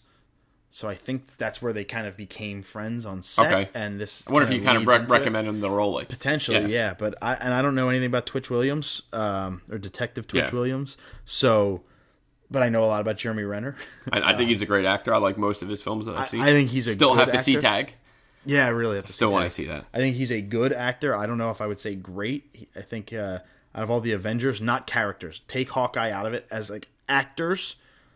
He's He's on the back nine. he's on the, he's on the he's on the bottom of that. Yeah. Yeah. So I'm you know I'd like to give him more kudos than that. Of course, he's a great guy Yeah. and, and all that good stuff. But um, yeah, fine, fine with me. Kevin Smith said on his podcast Fat Man on Batman uh, that he would have actually liked BVS quote a lot more if Christian Bale stayed Batman for that role. But I think he meant that not as I'm gonna like it more because I don't like Ben Affleck. He's clearly got a nice relationship Of with Ben. Affleck, but I think he meant that for continuity's sake because Yeah. Nolan's trilogy. That's it. It's almost like they stand on their own. Yeah, I, I I can actually see what he's saying, just like kind of how he was in the dark, like the dark, like the the third one. Mm-hmm. Um, he was kind of like broken down, like you know, a little, you know, and then kind of just maybe gets just fed up with everything. That's why he becomes maybe a little more like just violent. So I guess I, I see his point where maybe Bale, just because you've been watching him as Batman for the last eight years, you might have maybe you might have liked it a little bit more if it was him. Was Batman Begins really 2002? I think it was like that or three because a PS2 damn. game came out when that came out and I bought it. God. Yeah, it's a while ago. They So waited a long time to make the sequel, to make it Dark Knight. Then, if that's the case, I, think it was like Dark- Dark Knight was three- 2008. three or four years. Dark Knight was eight. Was it? Yeah, it wasn't 2005. So, maybe maybe, no, so maybe, so 2005. maybe, maybe it was back. I think it was 05 because I was still in high school. Yeah. that's right. It was 05. John Krasinski is returning for A Quiet Place, uh, the sequel, which is like really. I'm interested to see how he comes back. oh yeah, Yeah, so I, was, so I was like, huh, how is he going to come back out of that? uh, maybe it's a prequel, or maybe they just mean in the director role. Maybe he's Yeah. coming back to write it. If Yeah. I don't. I didn't see anything about him starring in it. Um, Yeah, I'd be interested to see what happens if he's starring in it. Yeah, I would love to see maybe where they take it. Maybe it's a prequel. Love it. Maybe it's a prequel. Idris Elba has been cast as the villain in the Fast and the Furious spin-off film starring Dwayne Johnson and Jason Statham. Um, I, I I like Idris Elba. I thought he was I, I thought he don't. was good in the Dark Tower. Um, no, no one said that ever. You're I the only person. The only thing I one I could say I I laughed at his performance was Pacific Rim. I literally laughed. The end of the apocalypse. Dude, I still laugh to this. Every time that part comes up, I just start laughing. I still that's like his. I think even though it's like a monster movie, that's like his worst performance ever. He was Heimdall too, right? I did like him as Heimdall. yeah. He's a he's a good actor, so I, I think it's good. Eh, again, it's a it's a perfectly acceptable casting choice because I'm not seeing this movie regardless. The only one I've ever seen outside of the original was Tokyo Drift, and that's the best one, unpopular opinion. Wow, yeah, very unpopular. if there wasn't nine of them, that'd have probably been on my list of sequels that were better. But again, it didn't have a number two, and it was a part of a bigger franchise, so I stayed away from it. But Tokyo Drift is best is best Fast and Furious. That's to you. Is that like the internet meme now? no? I don't know. Fast and Furious Tokyo Drift Tokyo Drift is best Fast and Furious. There has been a live action Gundam movie announced, which is the first ever take on the franchise from a live action Exactly. perspective. I remember back was it Toonami or it was like Gundam Wing would always be Gundam on. Wing, yep. So I mean, it's, it's been a long time coming. they're basically saying, okay, we waited till the Transformers absolutely sucked, and we're jumping in to take that mech. And Gundam Wing was the shit back in this is a good chance Yeah, for them. yeah. The Transformers is on its way down. The Pacific Rim, the second one, wasn't great. This is a good opportunity because people like mechs. People like course. big giant robots blowing shit up. It's a good opportunity. and everyone who watched Gundam Wing as a kid is now in their 20s and 30s. It's like the perfect time to make this movie. yeah, I think they did a really Yeah, smart. really smart job of waiting till now. They got my money. this. I'll say it. Godzilla City on the Edge of Battle is an anime film. It's the second in the Netflix trilogy. We talked about the first one when it came out and read the review. That will arrive really soon, July 18th, 11 days from today. I guess I better watch that first one on quick. Netflix. Uh, it's funny. I I, meant to watch it. I just I forgot. I love Godzilla. I love it all. I'm waiting till the third one comes out. And bang 'em And I'm out. to bang them all out. And then I'm to watch Godzilla v. Kong. And then I'm to do Battle of uh, King of Monsters, the second one. Okay. The second big new Yeah. live action with hopefully not the guy from Kick Ass anymore. Um, yeah, I don't think he think- is. I, I don't know. Aaron, Aaron Taylor Johnson. Yeah, But whatever. He doesn't do anything for me. So here's the top 10 films in the box office from this past weekend. The screenshot grabbed 26 films, with number 26 being first reformed at $150,000. 149,000 to be uh, precise. But number 10 uh, is staying at number 10. Awesome, good to see it at 2.4 million, still kicking ass at the box office. Won't you be my neighbor?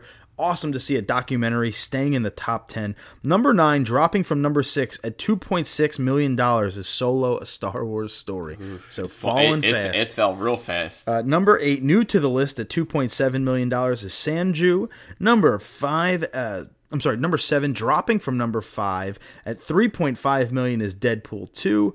Number six, falling from number four after only a week or two at the box office. I think only one at five point eight is Tag. Uh, falling from number three to number five at eight point three million dollars, hanging in there strong as Ocean's Eight. Man, they're still making good money. Number four, uh, was just talking about it. Uncle Drew at $15.2 million. Number three, new to the list at $19 million. Sicario, Day of the Soldado. Did you see that? No, I didn't, but I will. Uh, number two, staying at number two at $46.4 million is The Incredibles 2. And number one, staying at number one at $61 million is Jurassic World The Fallen Kingdom. It's always going to make money. It's freaking dinosaurs. It's yeah, anything in the Jurassic series is good. Still my least favorite though.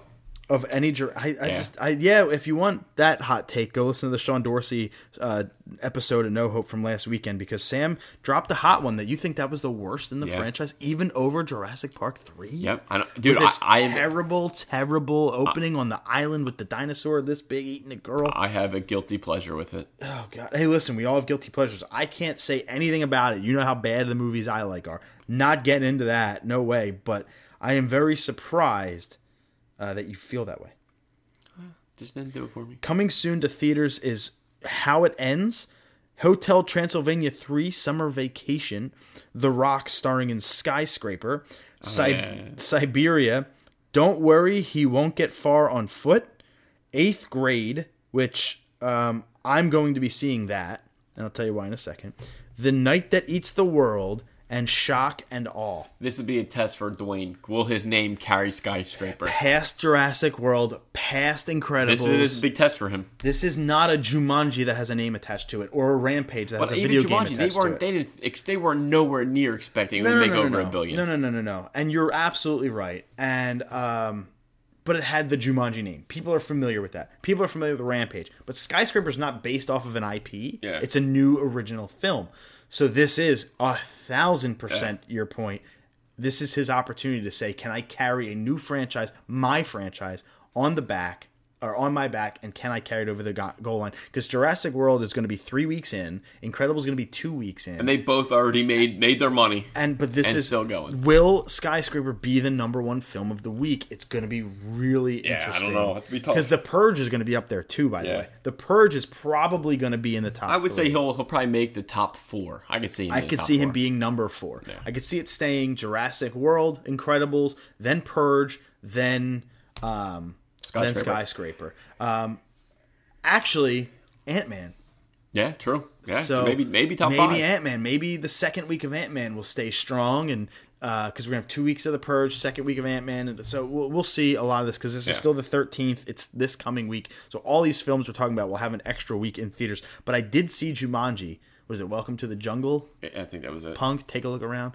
Um, I did not Yeah. like it. And my text to you were, then you're really not gonna like Rampage. yeah, I did not like it. Because if you all. didn't like Jack Black's comedy or Kevin Hart's, dude, I thought wait Jack until you see Rampage. I thought Jack Black was fun for about five minutes, but after the eleventh time he says, "And I don't have my phone," I'm Dude, I was over it. I was I, Jack Black still gets me. That's like I guess um what how are we just talking about where you like like him and I don't shit. Aaron Paul. No. I, I can't think of it, but regardless. Quick spoilers on it, just in case you haven't seen it yet. Fast forward like thirty seconds. I thought The Rock was really good. I thought the girl who plays Nebula, Yep. um, Karen Gillan, Yep, I think, is, was really, really good. Uh, and Jack Black was, I think, the idea of him being the popular girl in school turning into the middle-aged fat guy when he came into the video game was really fun. I like the idea. I didn't like the execution. I don't like Kevin Hart at all, not one bit. And this movie doubled down on that Yeah, as another reason why. funny. I thought he sucked. I like the guy who played Fridge, like the original guy. Um, Oh, yeah, yeah. The kid who actually played Yeah. it before they got sucked in. But I hated how they took the integrity away from the board game and made it into a video game. yeah, they made it more like modern. and I hated that. Why not keep it the board game? The board game's there. They No, find I- it in the yeah. sand. Then they plug the Atari game in, and the kid goes missing. I like the ending. Yeah. How tied back in with the kid. And it was Colin Hanks. Back. Yeah, and I really liked that. That was cool. I'll give you that. It was a nice little ending to a, a kind of a pointless movie.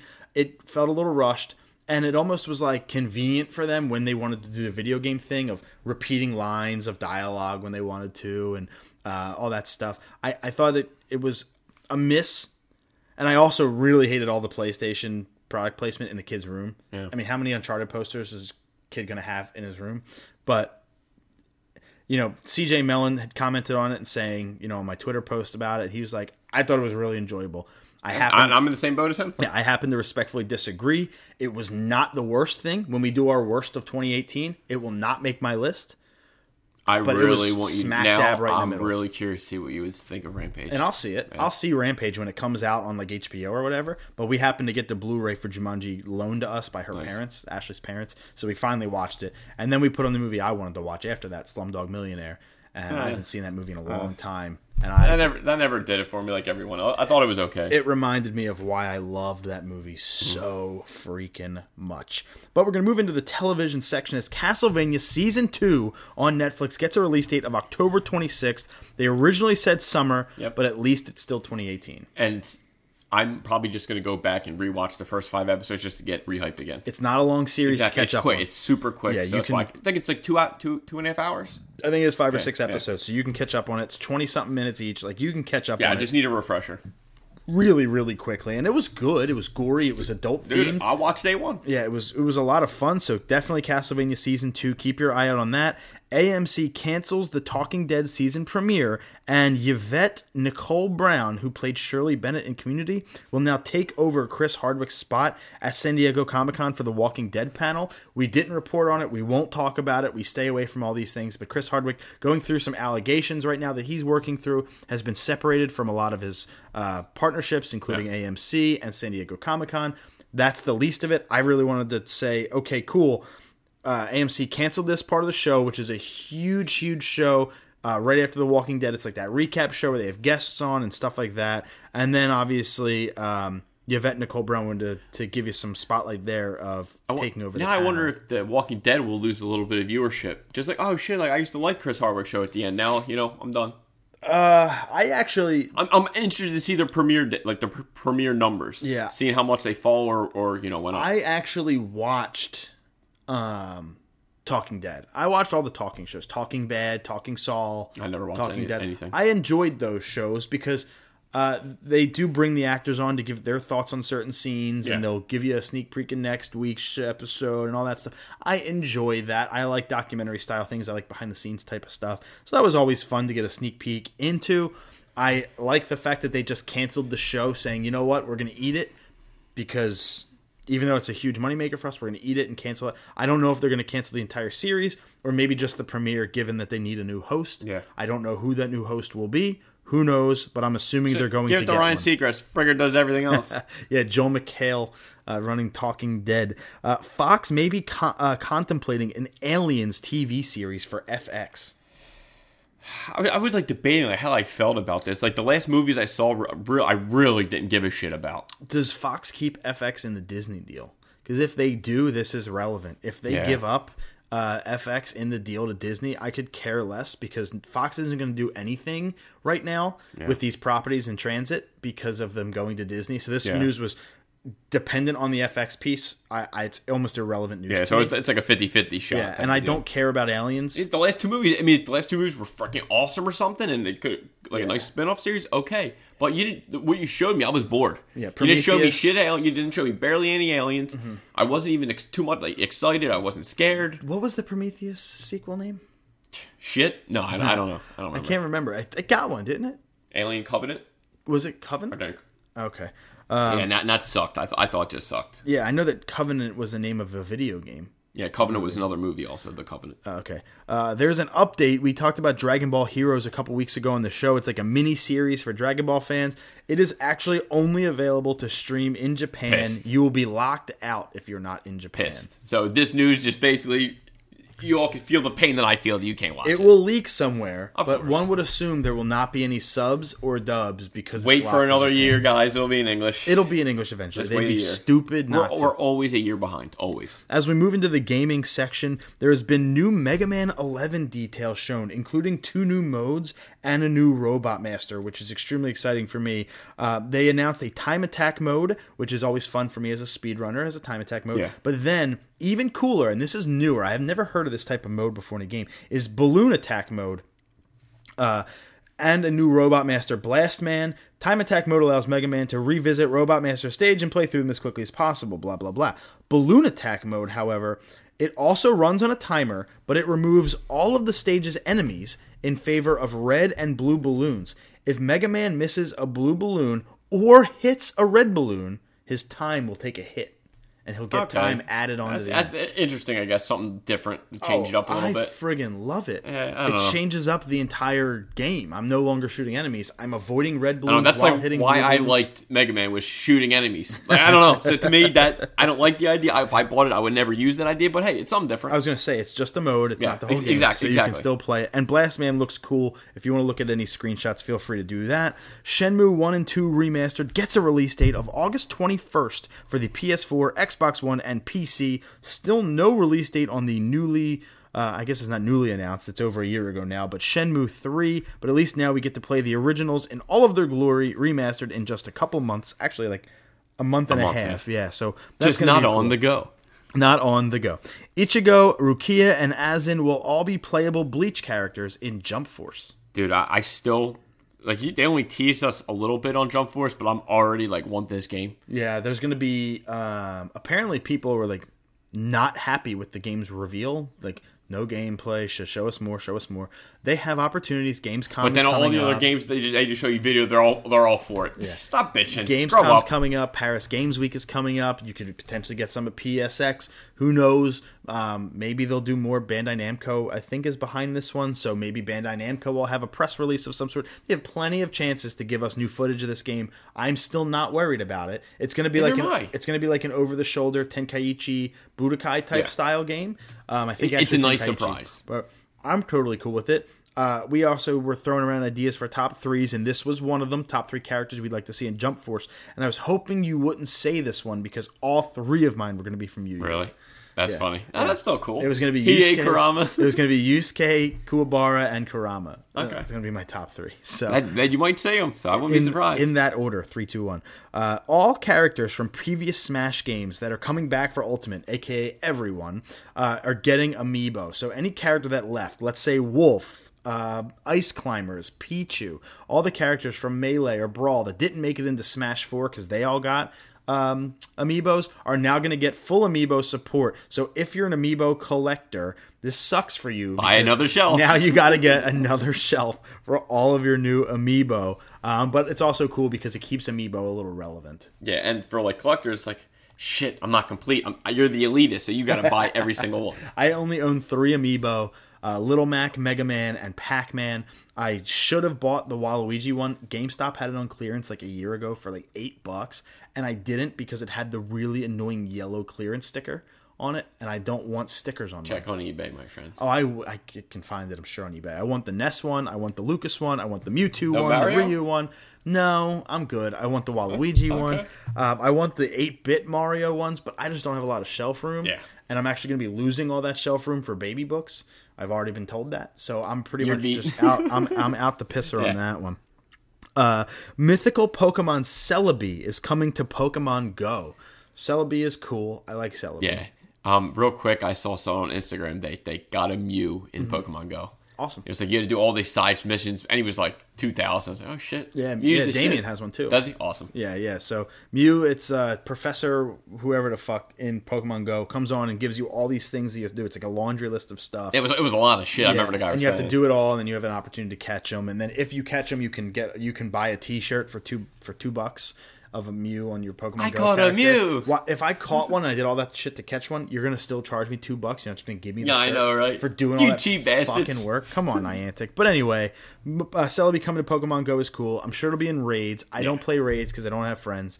Um, I play like a one level raid, but I already have all those goddamn Pokemon, so I don't need no, one. no Articuno for Uh, you. the Pokemon, no, the Pokemon. Um, I think they're the internationals are happening right now in Columbus on Pokemon's Twitch. So if you want to watch some awesome Pokemon battles for both the card game and the video game, Pokemon's Twitch for this whole weekend, Saturday and Sunday, the seventh and eighth, are going to have the international tournament live from Columbus. If you want to watch it, um, I enjoy watching it for like 20 minutes, and it, it does get a little boring uh, after that because it's the same shit and it's the same Pokemon. Over and over. It's like everybody uses the same name Pokemon. But Pokemon Quest came out on the Switch uh, the same night that Let's Go Pikachu and Let's Go Eevee were announced. It's like the little block versions of Pokemon. You run around, you do some fun stuff. But it also just released on mobile. It already passed 7 million downloads. And we also have, I know, and we also have a review. Pokemon Quest can be a cute little distraction when taken in bite sized pieces, but it's best served with a lot of patience. It's cute and its systems are much deeper than they seem, but trying to build my perfect team definitely drove me crazy. Pokemon Quest deep customization is addicting, but weak combat and too many random parts keep it from being good. 6.5. 6.0 Pokemon Quest on Switch and mobile. Um, all uh, 151 Pokemon, though, are getting official plush toys uh, in the Pokemon Fit lineup. 30 will be available in Ju- uh, July 13th, and then the rest are coming in November. I don't know which 30 are coming in in Probably July. like the favorites. I just hope that Scyther and Hitmonlee are one of them. I don't know why I say that. I'm not like gonna buy them. I just I love. I just those. want to. I just want to know they exist. I think I don't know if we did this already, but our top three Gen One Pokemon might be my hardest top three ever. Yeah, I think we did that one. Top three Pokemon, fine, I can do that because I won't pick Gen One ones because there's 800 to fucking pick from. But Gen One, man, like I say, oh Scyther, oh Hitmonlee, oh Electabuzz and Raichu and Alakazam and Blastoise. Yeah. I damn. If I ever put that to my head, I think head, I'm telling you, we did this. Like, I'll look back at my whole notes. Like, oh, we did this. we episode. did top we did top three um Alolan Kanto versions. I'll- I'll- I'll we did up. top three Gen sevens. I think we did 151 though. I'm pretty sure. I don't know if we did top three originals. Uh, in the music space, we have a review written by our very own Ryan Waldis uh, about a band I had never heard of previous to this, so of course I'm going to listen to them. Uh, a band called Mom Jeans uh, with their new album called Puppy Love, and I'll go to the bottom of the review. You can read it right now on WePodcastWeKnowThings.com.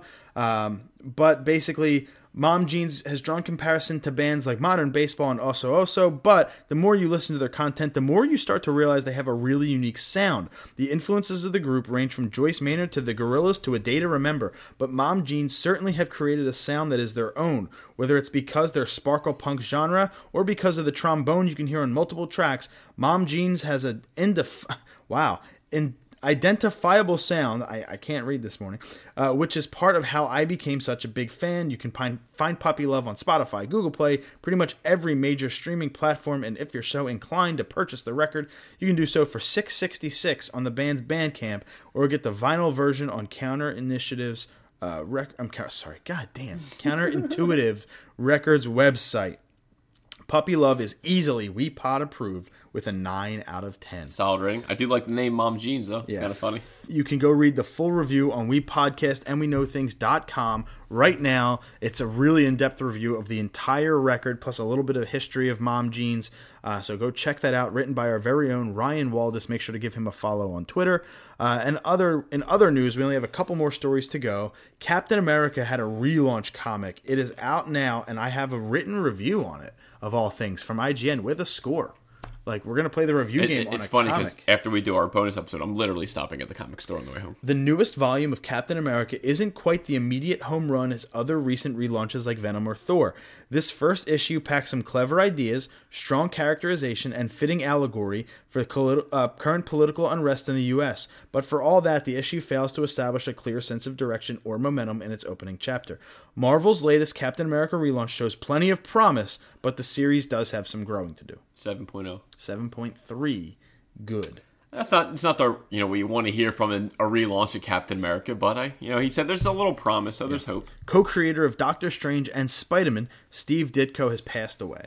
Yeah, I mean he actually he passed away. I think it was June 29th, but they didn't kind of a couple days later. But it was sad. It was sad to hear because I mean he was 90. He lived a full life. Obviously, he co-created Spider-Man, Doctor Strange, like you said. He also did Creeper, Hawk and Dove, The Question, and Captain Atom. From art to stories, the guy was he, he wasn't like a searching for like the limelight that Stan Lee had. Like that's why he always declined interviews and stuff. You could say, "Well, it's, it's not my More personality." of a Bill Finger type. Well, well, not it's not. I would say that, but not as bad. Like Bill got it. Bill Finger got it way worse. Yeah, because of what it? People like Kraft or the good thing about Steve Ditko that people could write him little letters, and yeah, sometimes he kind of answers like an old commercial, like I didn't find anything to reply back, in your interview, like best regards, Steve Ditko. But he still replied that you, you like on Instagram yesterday. All I saw was letters to Steve Ditko or books posted or times you, maybe people met him. It, it just you know it, it's someone that never like like Stan Lee was always out out and about doing this like one re- recognition like and Ditko didn't want that he kind of just did his own thing did Marvel did, did like Charlton Comics which then was DC Comics it's just sad to you know see a legend go We do have a Oh, page. and real fast, I did want to add also, he did go to school under um, Batman's artist Jerry Robinson. Like that was his like mentor. So it's a what better way to look up at a, as an artist or writer is Jerry Robinson. That's So cool. I thought that was awesome. Uh, we do have a Patreon, like we said earlier in the show. If you want to support us monetarily, it's patreon.com slash we podcast and we know things. One of the reward tiers and perks that you get at the $2 and up tier, you get a monthly e-card personalized from us to you. Uh, this month's e-cards have all been sent out to all 10 of our patrons. Uh, it's a funny one. It's Sam and I at a bar when you used to have your spiked haircut. oh yeah, uh, yes. Uh, so we sent that out to all of our patrons this week. Uh, or I'm sorry, this month. You get a monthly, but at the five dollar and up level, you get a, a weekly shout out on the show. So thank you very much for making this show possible. Mike Forward, AF Log Dog, Bradley Epstein, which is at North Comics on Instagram, Jay Sanford nine four eight two, Rob Harding, Sam Reimer, Twitch.tv slash My Knife Your Life. I was watching him play Fortnite. I was watching him play. I think he was playing State of Decay two um, maybe PUBG. I didn't catch what game it was, uh, but I think it was probably State of Decay 2. It's twitch.tv slash my knife your life. Uh, darren monroe our newest patron elijah elliott. Thank you very much for that. We appreciate you elo. Explorers never lost uh, alan santos which is twitch.tv slash terra ryzen t-e-r-r-a The name's staying, Greg. Get over it. I just, I just, I laugh every time. Um, follow him on his new Twitter for Terrorizing, and then again, twitch.tv slash Terrorizing for some Fortnite goodness from Alan Santos and our $20 patron, Thomas Chisholm. Appreciate you, Thomas. Thank you so very much for all of your patronage to everybody who gives us a cent to up to 20 bucks uh, whatever you guys can can offer we appreciate it very very very much but go check out the folks that help make this show possible twitch.tv slash my knife your life and twitch.tv slash terrorizing uh, we would really appreciate it if you follow them on twitch because they're obviously uh, helping our show out so we'd like to continue that circle of, of everlasting that's the way it should be. goodness. So we appreciate everybody. So there's your weekly shout out. Um, we are still looking for Thomas Chisholm's uh, June and July now Patreon top three. You get a Patreon custom top three once a month. Uh, when you're a ten dollar and up patron, Thomas, whenever you want, man, shoot us over some top three ideas. Give us your top three. We'll do it on the show whenever you want, pal. We got you covered. But Sam, it's time for our pick of the week. I had about ten things to choose from for the pick of the week, but just because it was so fresh, I just went with Ant Man and the Wasp. Like, because I went in like not expecting anything. Because the first one, I was kind of a little let down because everyone was, oh my god, and I saw it was like it was a heist movie. It was okay. Yeah, I enjoyed it. I enjoyed it a lot. You know, this one, 87% on Rotten Tomatoes. Obviously, I'm not alone when people say they enjoyed it. I just thought I thought it was one of the. It's Marvel. They they have a system, they have a formula, and it works. Check it out. And again, stay for the mid credit scene. It was awesome. The end, ah, you could leave. My pick of the week is the funniest movie I have seen in years. And I, I think I saw that too. Blockers. Saw it. So I'll save that down the pipeline too. Man, did I not expect it to be that funny. I was cracking. It was funny. Uh, shout out to our homeboys, Ryan Popejoy and Tommy Flynn, um, along with Sam, three of my groomsmen. Um, you know, Ash isn't feeling too hot. She's a little Yep. sick. So uh, instead of like doing their own thing for the 4th of July, on the 2nd, on Monday, and the 3rd, they came over our house just to see how she was doing. Yeah. Brought her flowers, brought her tasty cakes, took us to McGurk's for a bite to eat. And did she threw? Did you know she threw you guys under the bus? No. Because you don't have Snapchat, so you don't see that stuff. But I do and laugh. She goes, "How many guys does it take to ma- make a margarita?" There's a there's a picture. You reading the box, Popejoy overlooking, and Tom like looking at She you. She put too. that on Facebook too. Yeah, so I was crying. I thought that was Yeah. funny. Uh, that's yeah. She, I don't have a Snapchat, so anything she Yeah, does, exactly. I don't know anything she posts outside Yeah. of Instagram or. I was cracking up, and I knew it was like, Greg, they don't even see this unless it was on Facebook. Well, we had a bunch of the margarita stuff left over from my 30th birthday party because it was on Cinco de Mayo, so we had a bunch Yeah. of margarita stuff. And she was she just found out she was pregnant, so she couldn't drink. So we had all this tequila and stuff left over, and and, and we were well use like- it. And the, the guys were over, so I was like, "You guys want to make some margaritas?" no one likes And tequila like- more than Yeah, and they were like, "Of course we do." So they hung out, took us to McGurk's, came back. We watched movies. We watched uh, all of Nigel Bach's Bad Ben movies because he came out with the fourth one. So we had Popejoy watch those for the Yeah. first time. We all watched the fourth one together for the fourth uh, for the first time. And I know I, I didn't. I had to figure. I knew your answer, but I invited you and Ashley anyway because we put on our third annual fireworks show up at Parkwood Fields, and it was better than last year. Everyone that saw it said they had a great time. One whizzed by my hair. That was a little scary moment, but it, it was worth it and fun, and can't wait to do it again next year. That's really cool. Yeah, and, and she I don't know if she can actually get out and move around. That Yeah, much. and that's and it, and it was hot and humid, so I, I just but I just wanted to extend the invitation. The finally the heat wave is over, so we are we're stopping by um, a barbecue tonight for like an hour. I think we're bringing meatballs and then leaving. Um, but that'll be okay to get out of the house at least, I think. Yeah. And then um, they stayed, they hung out. So I bought them a couple shirts off the We Podcast We Know Things store. Awesome. Can't say how cool that is, but we watched Blockers. Pope had to leave; he had to work on Tuesday, but he came back Tuesday night after work. Um, so it was awesome to hang out with those guys. But Blockers was so funny. Yeah. I can't tell you how much John Cena killed Yeah. it. He just effing killed it. this is the John Cena I like. yeah, was it Leslie Mann? Leslie Mann, yep, Yeah, married she- to um Judd Apatow. Judd Apatow. She killed it too. She was so funny. Um, who's the third guy? Ian. I, I- the other guy, he was in um he's Neighbors. Eastbound and Down. He was in Neighbors. Neighbors. Ivan. I forget his name, but he was funny. He was really good too. Um, I got it for you right here. Hold on.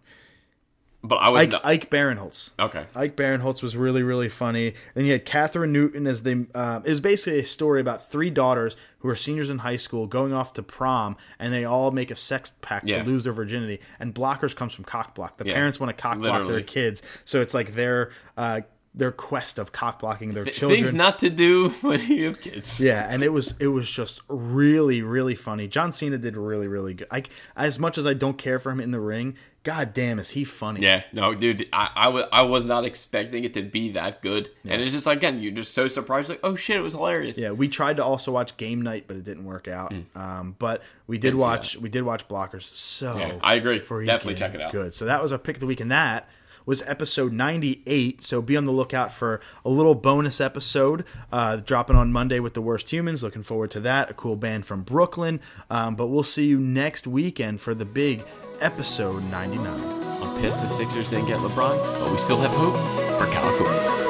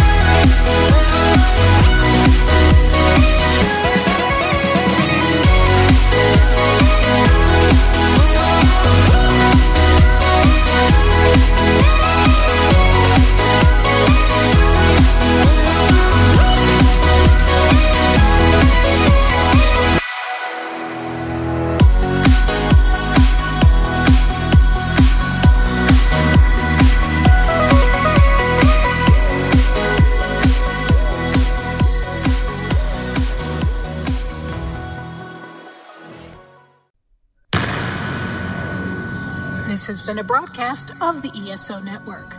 Be part of the crew and help support our shows by donating to our ESO Patreon or by shopping through Amazon.com or the TeePublic Store, which can all be found at www.esonetwork.com. The ESO Network, your station for all things geek.